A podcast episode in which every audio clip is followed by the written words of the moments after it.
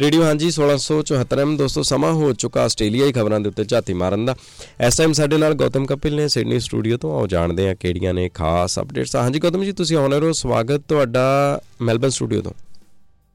ਜੀ, ਬਹੁਤ ਧੰਨਵਾਦ ਅੰਜੋ ਜੀ ਔਰ ਸਾਰੇ ਸਰੋਤਿਆਂ ਨੂੰ ਪਿਆਰ ਭਰੀ ਸਤਿ ਸ਼੍ਰੀ ਅਕਾਲ। ਔਰ ਆਓ ਸ਼ੁਰੂਆਤ ਕਰਦੇ ਹਾਂ ਆਸਟ੍ਰੇਲੀਆਈ ਖਬਰਾਂ ਦੀ। ਸਭ ਤੋਂ ਪਹਿਲਾਂ ਆਸਟ੍ਰੇਲੀਆ ਦੀ ਇਕਨੋਮੀ ਤੁਹਾਡੀ ਜੇਬ ਦੇ ਨਾਲ ਜੁੜੀਆਂ ਖਬਰਾਂ, ਜਿੱਥੇ ਸਭ ਤੋਂ ਪਹਿਲਾਂ ਖਬਰ ਜਿਹੜੀ ਨਿਕਲ ਕੇ ਸਾਹਮਣੇ ਆ ਰਹੀ ਹੈ, ਉਹ ਆਸਟ੍ਰੇਲੀਆ ਦੀ ਇਕਨੋਮੀ ਕੈਸ਼ਲੈਸ ਹੁੰਦੀ ਜਾ ਰਹੀ ਹੈ, ਯਾਨੀ ਨਗਦੀ ਤੋਂ ਬਿਨਾ ਆਸਟ੍ਰੇਲੀਅਨ ਬਾਜ਼ਾਰ ਜਿਹੜਾ ਉਹ ਹੋ ਜਾਏਗਾ। ਦੱਸ ਦਈਏ ਕਿ ਸਾਲ 1966 ਦੇ ਵਿੱਚ ਪਹਿਲੀ ਵਾਰ ਡਾਲਰ ਤੇ ਸੈਂਟਸ ਨੂੰ ਇੰਟਰੋਡਿਊਸ ਕੀਤਾ ਗਿਆ ਸੀ ਆਸਟ੍ਰੇਲੀਆ ਦੇ ਵਿੱਚ। ਰਿਜ਼ਰਵ ਬੈਂਕ ਆਫ ਆਸਟ੍ਰੇਲੀਆ ਦਾ ਇਹ ਕਹਿਣਾ ਹੈ ਕਿ ਹੁਣ 1966 ਤੋਂ ਲੈ ਕੇ ਹੁਣ ਤੱਕ, ਯਾਨੀ ਲਗਾਤਾਰ 2022 ਤੱਕ ਜਿਹੜਾ ਚਰਨ ਦੇਖਣ ਨੂੰ ਮਿਲਿਆ ਖਾਸ ਤੌਰ ਦੇ ਉੱਤੇ ਕਾਫੀ ਜ਼ਿਕਰ ਹੈ ਕਿਉਂਕਿ ਕੋਰੋਨਾ ਕਾਲ ਤੋਂ ਬਾਅਦ ਲੋਕ ਕੈਸ਼ ਉਹ ਜੋ ਚੈੱਕ ਕਰਵਾ ਦੇਣਾ ਕਿ ਜਦੋਂ 1966 ਤੋਂ ਪਹਿਲਾਂ ਆਸਟ੍ਰੇਲੀਆ ਬਾਜ਼ਾਰ ਦੇ ਵਿੱਚ ਪਾਉਂਡ ਤੇ ਸ਼ਿਲਿੰਗਸ ਵਰਤੇ ਜਾਂਦੇ ਸਨ, ਉਸ ਵਕਤ ਦੇ ਇਹ ਅੰਕੜੇ ਉਹਦੇ ਵਿੱਚ ਸ਼ਾਮਲ ਨਹੀਂ ਨੇ ਕਿ ਉਸ ਵਕਤ ਕਿੰਨੀ ਨਗਦੀ ਬਾਜ਼ਾਰ ਦੇ ਵਿੱਚ ਤੁਰਦੀ ਸੀ, ਇਹ ਸਾਰੇ ਅੰਕੜੇ 1966 ਤੋਂ ਬਾਅਦ ਦੇ ਨੇ।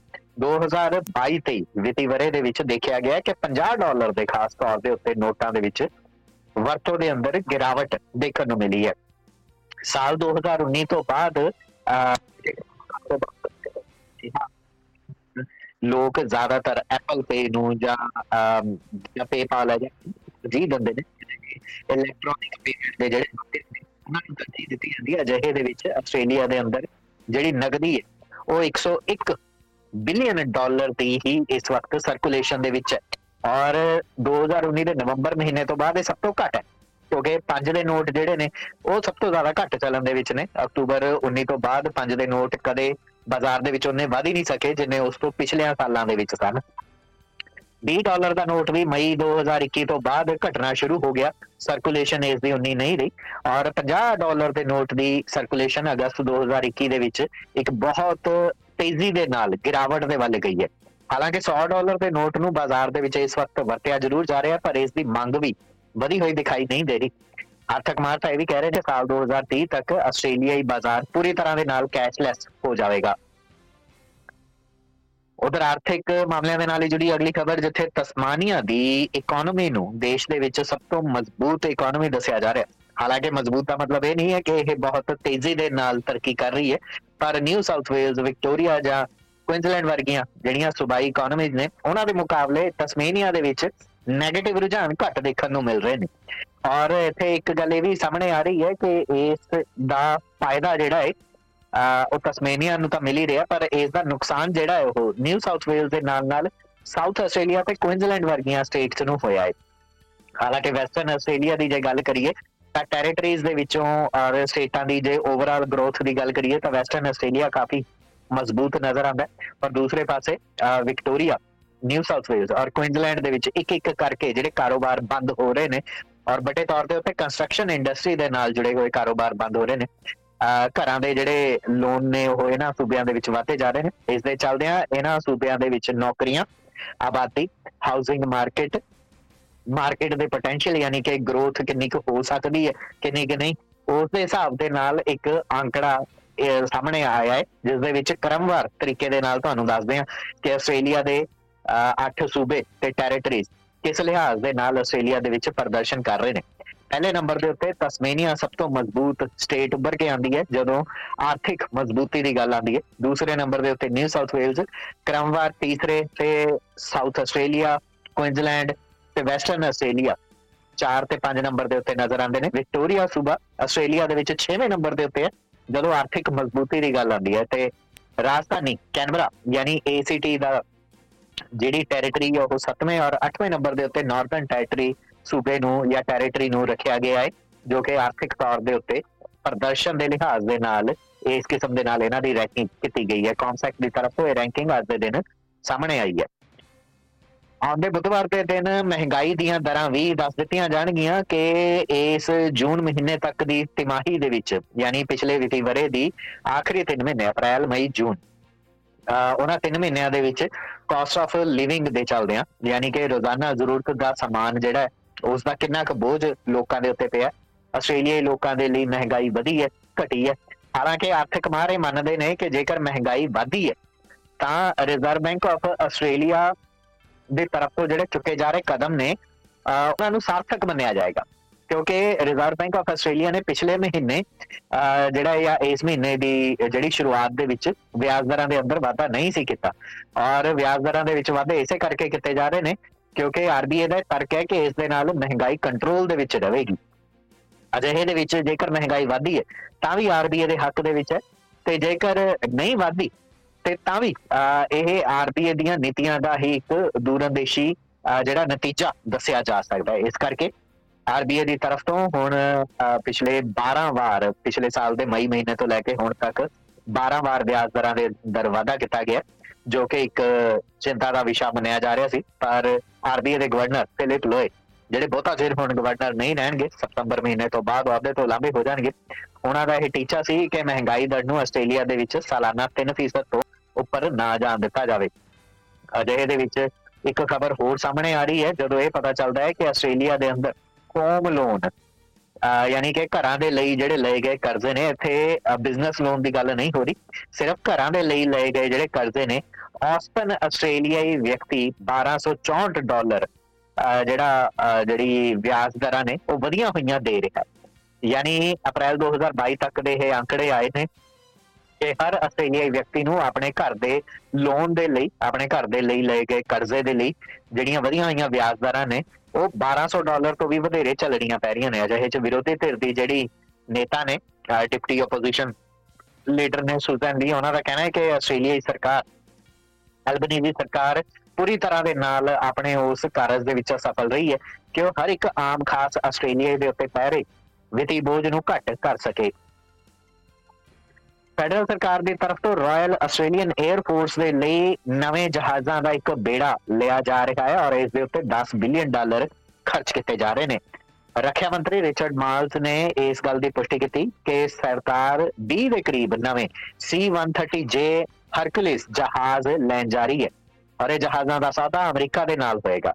ਲਗਭਗ 9.8 ਬਿਲੀਅਨ ਯਾਨੀ ਲਗਭਗ 10 ਬਿਲੀਅਨ ਡਾਲਰ ਦੇ ਆਸ-ਪਾਸ ਦਾ ਇਹ ਸੌਦਾ ਹੋਏਗਾ। 에ਅਰ ਫੋਰਸ ਇਸ ਦੇ ਨਾਲ ਨਾਲ ਕੁਝ ਤਕਨੀਕ ਸਿੱਖਣ ਦੇ ਲਈ ਵੀ ਅਮਰੀਕਾ ਦੇ 에ਅਰ ਫੋਰਸ ਦੇ ਜਿਹੜੇ ਆਸਟ੍ਰੇਲੀਆ 에ਅਰ ਫੋਰਸ ਦੇ ਜਿਹੜੇ ਜਵਾਨ ਨੇ ਉਹ ਜਾਣਗੇ।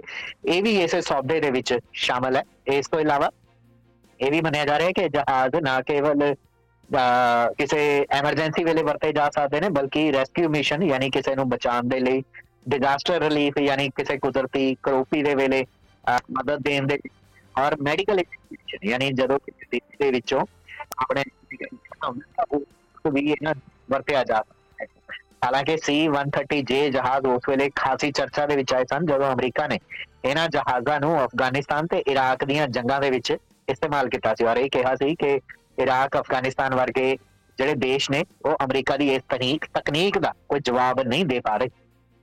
ਉਹ ਦੱਸਦੀ ਹੈ ਕਿ ਰਾਫ ਦੇ ਕੋਲ, ਯਾਨੀ ਰਾਇਲ ਆਸਟ੍ਰੇਲੀਅਨ 에ਅਰ ਫੋਰਸ ਦੇ ਕੋਲ ਇਸ ਵਕਤ ਵੀ ਹਰਕੁਲਿਸ ਜਹਾਜ਼ ਨੇ ਪਰ ਉਹ ਪੁਰਾਣੀ ਕਿਸਮ ਦੇ ਨੇ। 12 ਦੇ ਕਰੀਬ ਹਰਕੁਲਿਸ ਜਹਾਜ਼ ਇਸ ਵਕਤ ਰਾਫ ਦੇ ਕੋਲ ਹੈਗੇ ਨੇ। ਜਦ ਕਿ ਨਵਾਂ ਜਿਹੜਾ ਬੇੜਾ ਹੈ ਉਹ ਜਦੋਂ ਖਰੀਦ ਸੌਦਾ ਸਿਰੇ ਚੜ ਜਾਵੇਗਾ, ਤਾਂ ਸਾਲ 2027 ਦੇ ਵਿੱਚ ਇਹ ਨਵੇਂ ਜਹਾਜ਼ ਆਸਟ੍ਰੇਲੀਆ ਦੇ ਰਾਫ ਦੇ ਅੰਦਰ ਸ਼ਾਮਲ ਕਰ ਲਏ ਜਾਣਗੇ। ਹੁਣ ਦੱਸਦੀ ਹੈ ਕਿ ਰਾਫ ਦਾ ਇਹ ਜਿਹੜੇ ਜਹਾਜ਼ ਨੇ ਇਹਨਾਂ ਨੂੰ ਰਿਚਮੰਡ ਵਿਖੇ, ਯਾਨੀ ਨਿਊ ਸਾਊਥ ਵੇਲਸ ਦਾ ਜਿਹੜਾ ਹੌਕਸਬਰੀ ਰਾਫ ਬੇਸ ਹੈ, ਉੱਥੇ ਤਾਇਨਾਤ ਕੀਤਾ ਜਾਏਗਾ। ਰਾਜ ਜਗਤ ਦੇ ਨਾਲ ਜੁੜੀਆਂ ਖਬਰਾਂ ਦੀ ਸਾਂਝ ਪਾਉਣ ਤੋਂ ਪਹਿਲਾਂ ਇੱਕ ਖਬਰ ਜਿਹੜੀ ਨੈਸ਼ਨਲ ਰੋਡ ਸੇਫਟੀ ਸਟ੍ਰੈਟਜੀ ਦੀ ਇੱਕ ਰਿਪੋਰਟ ਦੇ ਵਿੱਚ ਸਾਹਮਣੇ ਆਈ ਹੈ, ਜਿੱਥੇ ਇਹ ਪਤਾ ਚੱਲਿਆ ਹੈ ਕਿ ਆਸਟ੍ਰੇਲੀਆ ਦੇ ਵਿੱਚ ਸੜਕੀ ਹਾਦਸਿਆਂ ਦੇ ਅੰਦਰ ਹੋ ਰਹੀਆਂ ਮੌਤਾਂ ਦੀ ਗਿਣਤੀ ਵਧੀ ਹੈ ਪਿਛਲੇ ਕੁਝ ਸਾਲਾਂ ਦੇ ਵਿੱਚ ਔਰ 2030 ਤੱਕ ਇਹ ਘਟੇਗੀ ਨਹੀਂ ਬਲਕਿ ਹੋਰ ਵਧੇਗੀ ਔਰ ਇਹ ਬੇਹੱਦ ਚਿੰਤਾ ਦੇ ਵਿੱਚ ਚਿੰਤਾ ਜਨਕ ਇੱਕ ਵਿਸ਼ਾ ਹੈਗਾ ਹੈ, ਜਿਹਦੇ ਉੱਤੇ ਚਰਚਾ ਹੋਣੀ ਚਾਹੀਦੀ ਹੈ ਕਿਉਂਕਿ 30 ਜੂਨ 2023 ਤੱਕ ਦੇ ਇਕੱਠੇ ਕਿਤੇ ਅੰਕੜਿਆਂ ਦੇ ਮੁਤਾਬਕ ਉਸ ਤੋਂ ਪਿਛਲੇ 12 ਮਹੀਨਿਆਂ ਦੇ ਵਿੱਚ ਆਸਟ੍ਰੇਲੀਆ ਦੇ ਅੰਦਰ 1200 ਲੋਕਾਂ ਦੀ ਲੋਕਾਂ ਦੀ ਜਾਨ ਸੜਕਾਂ ਦੇ ਉੱਤੇ ਗਈ ਹੈ। ਯਾਨੀ ਕਿ ਉਸ ਤੋਂ 1 ਸਾਲ ਨਾਲੋਂ ਪਹਿਲਾਂ ਸੜਕੀ ਹਾਦਸਿਆਂ ਦੇ ਅੰਦਰ ਦਮ ਤੋੜਨ ਵਾਲਿਆਂ ਦੀ ਜਿਹੜੀ ਗਿਣਤੀ ਹੈ, ਉਸ ਦੇ ਅੰਦਰ 3.2% ਦਾ ਵਾਧਾ ਹੋਇਆ। 37 ਮੌਤਾਂ ਵਧੇਰੇ ਹੋਈਆਂ ਨੇ ਪਿਛਲੇ 1 ਸਾਲ ਦੇ ਨਾਲੋਂ ਇਸ ਲੰਘੇ ਵਰੇ ਦੇ ਵਿੱਚ। ਆਸਟ੍ਰੇਲੀਅਨ ਆਟੋਮੋਬਾਈਲ ਐਸੋਸੀਏਸ਼ਨ ਯਾਨੀ AAA ਦਾ ਕਹਿਣਾ ਹੈ ਕਿ ਸਭ ਤੋਂ ਜ਼ਿਆਦਾ ਘਾਤਕ ਹਾਦਸੇ ਜਿਹੜੇ ਨੇ ਉਹ ਵਿਕਟੋਰੀਆ, ਨਿਊ ਸਾਊਥ ਵੇਲਸ ਤੇ ਵੈਸਟਰਨ ਆਸਟ੍ਰੇਲੀਆ ਸੂਬਿਆਂ ਦੇ ਵਿੱਚ ਹੋਏ ਨੇ। ਜੇਕਰ ਜੂਨ 2023 ਤੱਕ ਜਿਹੜੇ ਲੰਘੇ 12 ਮਹੀਨੇ ਨੇ, ਉਹਨਾਂ ਦੀ ਗੱਲ ਕਰੀਏ, ਅੰਕੜਿਆਂ ਦੀ ਗੱਲ ਕਰੀਏ, ਤਾਂ ਐਨਆਰਐਸਐਸ ਯਾਨੀ ਨੈਸ਼ਨਲ ਰੋਡ ਸੇਫਟੀ ਸਟ੍ਰੈਟਜੀ ਦੀ ਇਸ ਰਿਪੋਰਟ ਦੇ ਵਿੱਚ ਇਹ ਗੱਲ ਕਹੀ ਗਈ ਹੈ ਕਿ ਸਭ ਤੋਂ ਜ਼ਿਆਦਾ ਹਾਦਸੇ ਜਿਹੜੇ ਵਧੇ ਹੈਗੇ ਨੇ, ਉਹ ਵੈਸਟਰਨ ਆਸਟ੍ਰੇਲੀਆ ਸੂਬੇ ਦੇ ਵਿੱਚ ਵਧੇ ਨੇ, ਜਿੱਥੇ 175 ਲੋਕਾਂ ਦੀ ਜਾਨ ਇੱਕ ਸਾਲ ਦੇ ਅੰਦਰ ਗਈ ਹੈ। ਨਿਊ ਸਾਊਥ ਵੇਲਜ਼ ਜਿੱਥੇ 317 ਲੋਕਾਂ ਦੀ ਜਾਨ ਗਈ ਹੈ। ਵਿਕਟੋਰੀਆ ਦੇ ਵਿੱਚ 275 ਲੋਕਾਂ ਦੀ ਜਾਨ ਗਈ ਹੈ। ਸਾਊਥ ਆਸਟ੍ਰੇਲੀਆ ਦੇ ਵਿੱਚ 94 ਲੋਕਾਂ ਨੇ ਸੜਕੀ ਹਾਦਸਿਆਂ ਦੇ ਵਿੱਚ ਦਮ ਤੋੜਿਆ। ਕੁਇਨਜ਼ਲੈਂਡ ਦੇ ਵਿੱਚ ਹਾਲਾਂਕਿ 271 ਮੌਤਾਂ ਸੜਕਾਂ ਦੇ ਉੱਤੇ ਹੋਈਆਂ ਨੇ, ਪਰ ਉਸ ਤੋਂ ਇੱਕ ਵਰੇ ਦੇ ਪਹਿਲਾਂ ਜਿਹੜੀਆਂ ਸੜਕਾਂ ਦੇ ਉੱਤੇ ਮੌਤਾਂ ਹੋਈਆਂ ਸਨ, ਉਹਨਾਂ ਦੇ ਨਾਲੋਂ ਇਹ ਗਿਣਤੀ 7% ਘਟੀ ਹੈ। ਹਾਲਾਂਕਿ ਇੱਕ ਵੀ ਮੌਤ ਜਿਹੜੀ ਉਹ ਦੁਖਦਾਇਕ ਹੋ ਸਕਦੀ ਹੈ, ਪਰ ਇੱਥੇ ਇਸ ਵਕਤ ਸੜਕੀ ਹਾਦਸਿਆਂ ਦੀ ਗਿਣਤੀ ਘਟਣ ਜਾਂ ਵਧਣ ਦੇ ਲਿਹਾਜ਼ ਦੇ ਨਾਲ ਅੰਕੜੇ ਜਾਰੀ ਕੀਤੇ ਗਏ ਨੇ ਔਰ ਸਭ ਤੋਂ ਘੱਟ ਮੌਤਾਂ ਜਿਹੜੀਆਂ ਦੇਖੀਆਂ ਗਈਆਂ ਨੇ ਇੱਕ ਸਾਲ ਦੇ ਮੁਕਾਬਲਿਆਂ ਦੇ ਵਿੱਚ ਉਹ ਨਾਰਥਰਨ ਟੈਰੀਟਰੀ ਦੇ ਵਿੱਚ 42% ਮੌਤਾਂ ਘੱਟ ਹੋਈਆਂ ਨੇ ਸੜਕਾਂ ਦੇ ਉੱਤੇ, ਹਾਲਾਂਕਿ ਫਿਰ ਵੀ 26 ਜਾਨਾਂ ਚਲੀਆਂ ਗਈਆਂ ਨੇ। ਤਸਮੇਨੀਆ ਦੇ ਵਿੱਚ 37 ਲੋਕਾਂ ਦੀ ਮੌਤ ਹੋਈ ਹੈ ਸੜਕਾਂ ਦੇ ਉੱਤੇ ਔਰ ਏਸੀਟੀ ਯਾਨੀ ਕੈਨਬਰਾ ਦੇ ਵਿੱਚ 10 ਲੋਕਾਂ ਦੀ ਸੜਕੀ ਹਾਦਸਿਆਂ ਦੇ ਵਿੱਚ ਜਾਨ ਗਈ ਹੈ। ਉਥੇ ਨਿਊ ਸਾਊਥ ਵੇਲਸ ਤੋਂ ਵੱਡੀ ਖਬਰ ਕੱਲ ਦੇ ਦਿਨ ਸਾਹਮਣੇ ਆ ਰਹੀ ਸੀ, ਜਦੋਂ ਤਿੰਨ ਲੋਕਾਂ ਦੇ ਉੱਤੇ ਟਾਰਗੇਟ ਅਟੈਕ ਕੀਤੇ ਗਏ। ਕਾਰ ਪਾਰਕਿੰਗ ਦੇ ਵਿੱਚ ਬੈਠੇ ਸਨ, ਜਦੋਂ ਉਹਨਾਂ ਦੇ ਉੱਤੇ ਗੋਲੀਆਂ ਚੱਲੀਆਂ।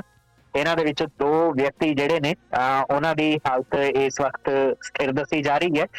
ਪਰ ਫਿਰ ਵੀ ਉਹਨਾਂ ਨੂੰ ਗੰਭੀਰ ਰੂਪ ਦੇ ਵਿੱਚ ਹਸਪਤਾਲ 'ਚ ਭਰਤੀ ਕੀਤਾ ਗਿਆ, ਜਦਕਿ ਇੱਕ ਦੀ ਹਾਲਤ ਅਜਿਹੀ ਹੈ ਕਿ ਉਸ ਨੂੰ ਲਾਈਫ ਸਪੋਰਟ ਦੇ ਉੱਤੇ ਰੱਖਿਆ ਜਾ ਰਿਹਾ ਹੈ। ਚੇਤੇ ਕਰਵਾ ਦਿੰਦੇ ਕਿ ਐਤਵਾਰ ਦੇ ਦਿਨ ਦੁਪਹਿਰ 2:30 ਵਜੇ ਦੇ ਕਰੀਬ ਗ੍ਰੀਨ ਏਕਰ ਨਾਂ ਦੇ ਸਬਬ ਦੇ ਵਿੱਚ ਮੇਵਿਕ ਸਟਰੀਟ ਦੇ ਉੱਤੇ ਕਾਰ ਪਾਰਕਿੰਗ ਦੇ ਵਿੱਚ ਦੋ ਪੁਰਸ਼ਾਂ ਦੇ ਉੱਤੇ ਗੋਲੀ ਚਲਾਈ ਗਈ ਜਦਕਿ ਇੱਕ ਹੋਰ ਮਹਿਲਾ ਜਿਹੜੀ ਕਿ ਇੱਕ ਵੱਖਰੀ ਕਾਰ ਪਾਰਕਿੰਗ 'ਚ ਸੀ, ਉਸ ਦੇ ਉੱਤੇ ਵੀ ਗੋਲੀ ਚੱਲੀ।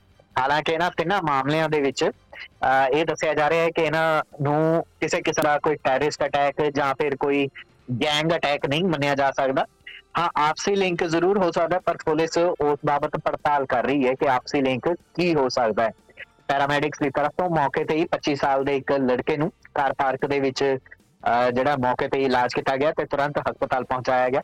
22 ਸਾਲ ਦਾ ਇੱਕ ਹੋਰ ਲੜਕਾ ਤੇ 19 ਸਾਲ ਦੀ ਲੜਕੀ ਜਿਨ੍ਹਾਂ ਨੂੰ ਹਸਪਤਾਲ ਦੇ ਵਿੱਚ ਭਰਤੀ ਕਰਾਇਆ ਗਿਆ। ਲੜਕੀ ਦੀ ਹਾਲਤ ਗੰਭੀਰ ਦੱਸੀ ਜਾ ਰਹੀ ਹੈ। ਬਹਿਰਾਲ, ਇਸ ਮਾਮਲੇ ਦੇ ਵਿੱਚ ਪੁਲਿਸ ਨੂੰ ਇੱਕ ਗੱਡੀ ਵੀ ਬਰਾਮਦ ਹੋਈ, ਜਿਹੜੀ ਕਿ ਗ੍ਰੀਨ ਏਕਰ ਦੀ ਮੇਵਿਕ ਸਟਰੀਟ ਤੋਂ ਥੋੜੀ ਦੂਰ ਬਰਾਮਦ ਹੋਈ ਸੀ, ਪਰ ਇਸ ਨੂੰ ਅੱਗ ਲਾ ਕੇ ਸਾੜ ਦਿੱਤਾ ਗਿਆ ਸੀ। ਮੰਨਿਆ ਜਾ ਰਿਹਾ ਹੈ ਕਿ ਜਿਹੜਾ ਬੰਦੂਕਧਾਰੀ ਸੀ, ਉਹ ਇਸੇ ਗੱਡੀ ਦੇ ਵਿੱਚ ਫਰਾਰ ਹੋਇਆ ਹੋਵੇਗਾ। ਪੁਲਿਸ ਵੀ ਹਾਲੇ ਤੱਕ ਗ੍ਰਿਫਤ ਦੇ ਵਿੱਚ ਇਹ ਬੰਦੂਕਧਾਰੀ ਨਹੀਂ ਆਇਆ ਪਰ ਪੁਲਿਸ ਦੀ ਤਰਫ ਤੋਂ ਰੀਜੈਂਟਸ ਪਾਰਕ ਔਵਨ ਔਰ ਫੇਅਰਫੀਲਡ ਦੇ ਇਲਾਕਿਆਂ ਦੇ ਵਿੱਚ ਪੜਤਾਲਾਂ ਕੀਤੀਆਂ ਜਾ ਰਹੀਆਂ ਨੇ। ਉਹ ਜੋ ਦੱਸਦੀ ਹੈ ਕਿ ਜਿੱਥੇ ਗੱਡੀ ਨੂੰ ਅੱਗ ਲਗਾਈ ਗਈ ਤੇ ਜਿੱਥੇ ਇਹ ਗੋਲੀਬਾਰੀ ਦੀ ਘਟਨਾ ਹੋਈ, ਦੋਵਾਂ ਥਾਵਾਂ ਦੇ ਵਿੱਚ ਫ਼ਰਕ ਜ਼ਰੂਰ ਦੇਖਿਆ ਗਿਆ ਸੀ। ਸੋ ਆਵਨ ਪੁਲਿਸ ਦੀ ਤਰਫ ਤੋਂ ਇਹ ਗੱਲ ਕਹੀ ਗਈ ਹੈ ਕਿ ਕ੍ਰਾਈਮ ਸਟਾਪਰ ਨੂੰ 1800 333 ਯਾਨੀ 1800 333 30 ਦੇ ਉੱਤੇ ਕਾਲ ਕਰਕੇ ਜਾਣਕਾਰੀ ਦਿੱਤੀ ਜਾ ਸਕਦੀ ਹੈ। ਜੇਕਰ ਇਸ ਅੱਗ ਲੱਗਣ ਵਾਲੀ ਗੱਡੀ ਦੇ ਘਟਨਾ ਦੇ ਬਾਰੇ ਕਿਸੇ ਨੂੰ ਕੋਈ ਜਾਣਕਾਰੀ ਹੈ ਜਾਂ ਕਿਸੇ ਦੇ ਕੋਲ ਕੋਈ ਸੀਸੀਟੀਵੀ ਫੁਟੇਜ ਹੈ ਜਾਂ ਡੈਸ਼ ਕੈਮ ਫੁਟੇਜ ਹੈ। ਉਧਰ ਮੈਲਬਨ ਦੇ ਵਿੱਚ ਇੱਕ ਹੀ ਰਾਤ ਦੇ ਅੰਦਰ, ਚਾਰ ਘਰਾਂ ਦੇ ਅੰਦਰ ਚੋਰੀ ਕਰਨ ਵਾਲੇ ਇੱਕ ਵਿਅਕਤੀ ਨੂੰ ਗ੍ਰਿਫਤਾਰ ਕੀਤਾ ਗਿਆ। 31 ਸਾਲਾ ਇਸ ਵਿਅਕਤੀ ਦੀ ਤਰਫ ਤੋਂ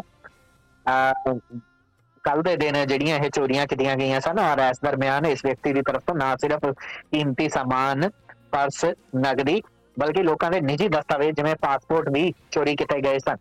ਮੈਲਬਨ ਦੇ ਵਿੱਚ ਇਹ ਜਿਹੜੀਆਂ ਚੋਰੀਆਂ ਹੋਈਆਂ ਨੇ, ਅਲੱਗ-ਅਲੱਗ ਇਲਾਕਿਆਂ ਦੇ ਵਿੱਚੋਂ ਹੋਈਆਂ ਨੇ, ਪਰ ਇਸ ਦੇ ਵਿੱਚ ਗਿਫਟਸ ਤੇ ਆਥਮ ਸਟਰੀਟ ਦੇ ਅੰਦਰ, ਖਾਸ ਤੌਰ ਦੇ ਅੰਦਰ ਖਾਸ ਤੌਰ ਦੇ ਉੱਤੇ ਇਹ ਜਿਹੜੀਆਂ ਨੇ ਸੀਬੀਡੀ ਦੇ ਵਿੱਚ ਹੋਈਆਂ ਚੋਰੀਆਂ ਦੱਸੀਆਂ ਗਈਆਂ ਨੇ। ਫਿਲਹਾਲ ਪੁਲਿਸ ਦੀ ਤਰਫ ਤੋਂ ਇਸ ਵਿਅਕਤੀ ਨੂੰ ਅੱਜ ਦੇ ਦਿਨ ਮੈਲਬਨ ਮੈਜਿਸਟ੍ਰੇਟ ਦੇ ਸਾਹਮਣੇ ਪੇਸ਼ ਕੀਤਾ ਜਾਏਗਾ। ਖੇਡ ਜਗਤ ਦੇ ਨਾਲ ਜੁੜੀਆਂ ਖਬਰਾਂ ਦੀ ਸਾਂਝ ਪਾਈਏ ਤਾਂ ਐਸ਼ੇਸ ਯਾਨੀ ਇੰਗਲੈਂਡ ਤੇ ਆਸਟ੍ਰੇਲੀਆ ਦੇ ਦਰਮਿਆਨ ਚੱਲ ਰਹੇ ਚੌਥੇ ਟੈਸਟ ਮੈਚ ਦੇ ਵਿੱਚ ਬਾਰਿਸ਼ ਦੀ ਭੇਂਟ ਇਹ ਮੈਚ ਚੜ ਗਿਆ ਤੇ ਮੈਚ ਨੂੰ ਡਰਾ ਕਰਾਰ ਦੇ ਦਿੱਤਾ ਗਿਆ। ਦੱਸ ਦਈਏ ਕਿ ਆਸਟ੍ਰੇਲੀਆ ਨੇ ਪਹਿਲੀ ਪਾਰੀ ਦੇ ਵਿੱਚ 317 ਦੌੜਾਂ ਬਣਾਈਆਂ ਜਦਕਿ ਇੰਗਲੈਂਡ ਨੇ 592 ਦੌੜਾਂ ਦਾ ਵਿਸ਼ਾਲ ਸਕੋਰ ਖੜਾ ਕੀਤਾ, ਜਿਸ ਦੇ ਵਿੱਚ ਜ਼ੈਕ ਕ੍ਰੋਲੀ ਦੀਆਂ 199 ਮੋਇਨ ਅਲੀ ਦੀਆਂ 54 ਜॉय ਰੂਡ ਦੀਆਂ 84 ਹੈਰੀ ਬਰੂਕ ਦੀਆਂ 61 ਬੈਨ ਸਟਾਕਸ, ਕਪਤਾਨ ਦੀਆਂ 51 ਤੇ ਜੌਨੀ ਬੇਸੋ ਦੀਆਂ 99 ਦੌੜਾਂ ਸ਼ਾਮਲ ਸਨ। ਲਗਭਗ ਹਰ ਇੱਕ ਖਿਡਾਰੀ ਦੀ ਤਰਫ ਤੋਂ ਬਿਹਤਰੀਨ ਪ੍ਰਦਰਸ਼ਨ ਕੀਤਾ ਗਿਆ। ਆਸਟ੍ਰੇਲੀਆ ਇਹ ਮੈਚ ਲਗਭਗ ਹਾਰਦਾ ਨਜ਼ਰ ਆ ਰਿਹਾ ਸੀ ਕਿਉਂਕਿ ਦੂਸਰੀ ਪਾਰੀ ਦੇ ਵਿੱਚ ਵੀ ਆਸਟ੍ਰੇਲੀਆ ਨੇ ਆਪਣੇ ਪਹਿਲੇ ਪੰਜ ਬੱਲੇਬਾਜ਼ ਯਾਨੀ Usman Khawaja, David Warner Marnus Labuschagne Steven Smith ਤੇ ਟ੍ਰੈਵਿਸ ਹੈਡ ਨੂੰ ਗਵਾ ਦਿੱਤਾ ਸੀ। ਹਾਲਾਂਕਿ ਇਸ ਦੇ ਵਿੱਚ ਮਾਰਨਸ ਲਬੂਸ਼ਨੇ ਦੀਆਂ 111 ਦੌੜਾਂ ਜ਼ਰੂਰ ਸ਼ਾਮਲ ਸਨ, ਪਰ 214 ਦੌੜਾਂ ਦੇ ਉੱਤੇ 5 ਵਿਕਟਾਂ ਗਵਾ ਕੇ ਆਸਟ੍ਰੇਲੀਆ ਖੇਡ ਹੀ ਰਿਹਾ ਸੀ, ਜਦੋਂ ਮੀਂਹ ਨੇ ਇਸ ਮੈਚ ਦੇ ਵਿੱਚ ਦਸਤਕ ਦੇ ਦਿੱਤੀ। ਤੇ ਉਸ ਤੋਂ ਬਾਅਦ ਮੁੜ ਕੇ ਮੈਚ ਇਹ ਸ਼ੁਰੂ ਹੋ ਹੀ ਨਹੀਂ ਸਕਿਆ। ਉਧਰ ਦੂਸਰੇ ਪਾਸੇ ਭਾਰਤ ਤੇ ਵੈਸਟ ਇੰਡੀਜ਼ ਦੇ ਦਰਮਿਆਨ ਚੱਲ ਰਹੇ ਮੈਚ ਦੇ ਵਿੱਚ ਭਾਰਤ ਦਾ ਪੱਲੜਾ ਇਸ ਵਕਤ ਭਾਰੀ ਨਜ਼ਰ ਆ ਰਿਹਾ। ਦੂਸਰੇ ਟੈਸਟ ਮੈਚ ਦੇ ਵਿੱਚ ਭਾਰਤ ਨੇ ਪਹਿਲੀ ਪਾਰੀ ਦੇ ਅੰਦਰ ਜਿੱਥੇ 438 ਦੌੜਾਂ ਬਣਾਈਆਂ ਸਨ ਅਤੇ ਵੈਸਟ ਇੰਡੀਜ਼ 255 ਦੌੜਾਂ ਦੇ ਸਕੋਰ ਦੇ ਉੱਤੇ ਆਲ ਆਊਟ ਹੋ ਗਈ ਸੀ। ਜਿਸ ਦੇ ਵਿੱਚ ਖਾਸ ਤੌਰ ਦੇ ਉੱਤੇ ਮੁਹੰਮਦ ਸਿਰਾਜ ਦੀ ਤਰਫ ਤੋਂ ਲਈਆਂ ਗਈਆਂ ਪੰਜ ਵਿਕਟਾਂ ਸ਼ਾਮਲ ਸਨ। ਪਰ ਪਹਿਲੀ ਪਾਰੀ ਦੇ ਵਿੱਚ ਵਿਰਾਟ ਕੋਹਲੀ ਦਾ ਲਗਾਇਆ ਗਿਆ ਸੈਂਕੜਾ ਕਾਫੀ ਚਰਚਾ ਦਾ ਵਿਸ਼ਾ ਬਣਿਆ ਰਿਹਾ।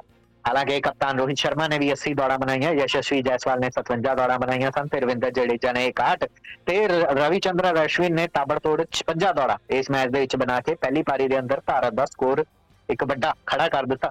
ਦੂਸਰੀ ਪਾਰੀ ਦੇ ਵਿੱਚ ਭਾਰਤ ਨੇ 181 ਦੌੜਾਂ ਬਣਾ ਕੇ ਪਾਰੀ ਨੂੰ ਡਿਕਲੇਅਰ ਕਰ ਦਿੱਤਾ ਅਤੇ ਇੱਕ ਵੱਡਾ ਟੀਚਾ ਜਿਹੜਾ ਵੈਸਟ ਇੰਡੀਜ਼ ਦੇ ਅੱਗੇ ਦਿੱਤਾ। ਵੈਸਟ ਇੰਡੀਜ਼ ਫਿਲਹਾਲ ਦੋ ਵਿਕਟਾਂ ਗਵਾ ਕੇ 76 ਦੌੜਾਂ ਦੇ ਉੱਤੇ ਖੇਡ ਰਿਹਾ ਹੈ।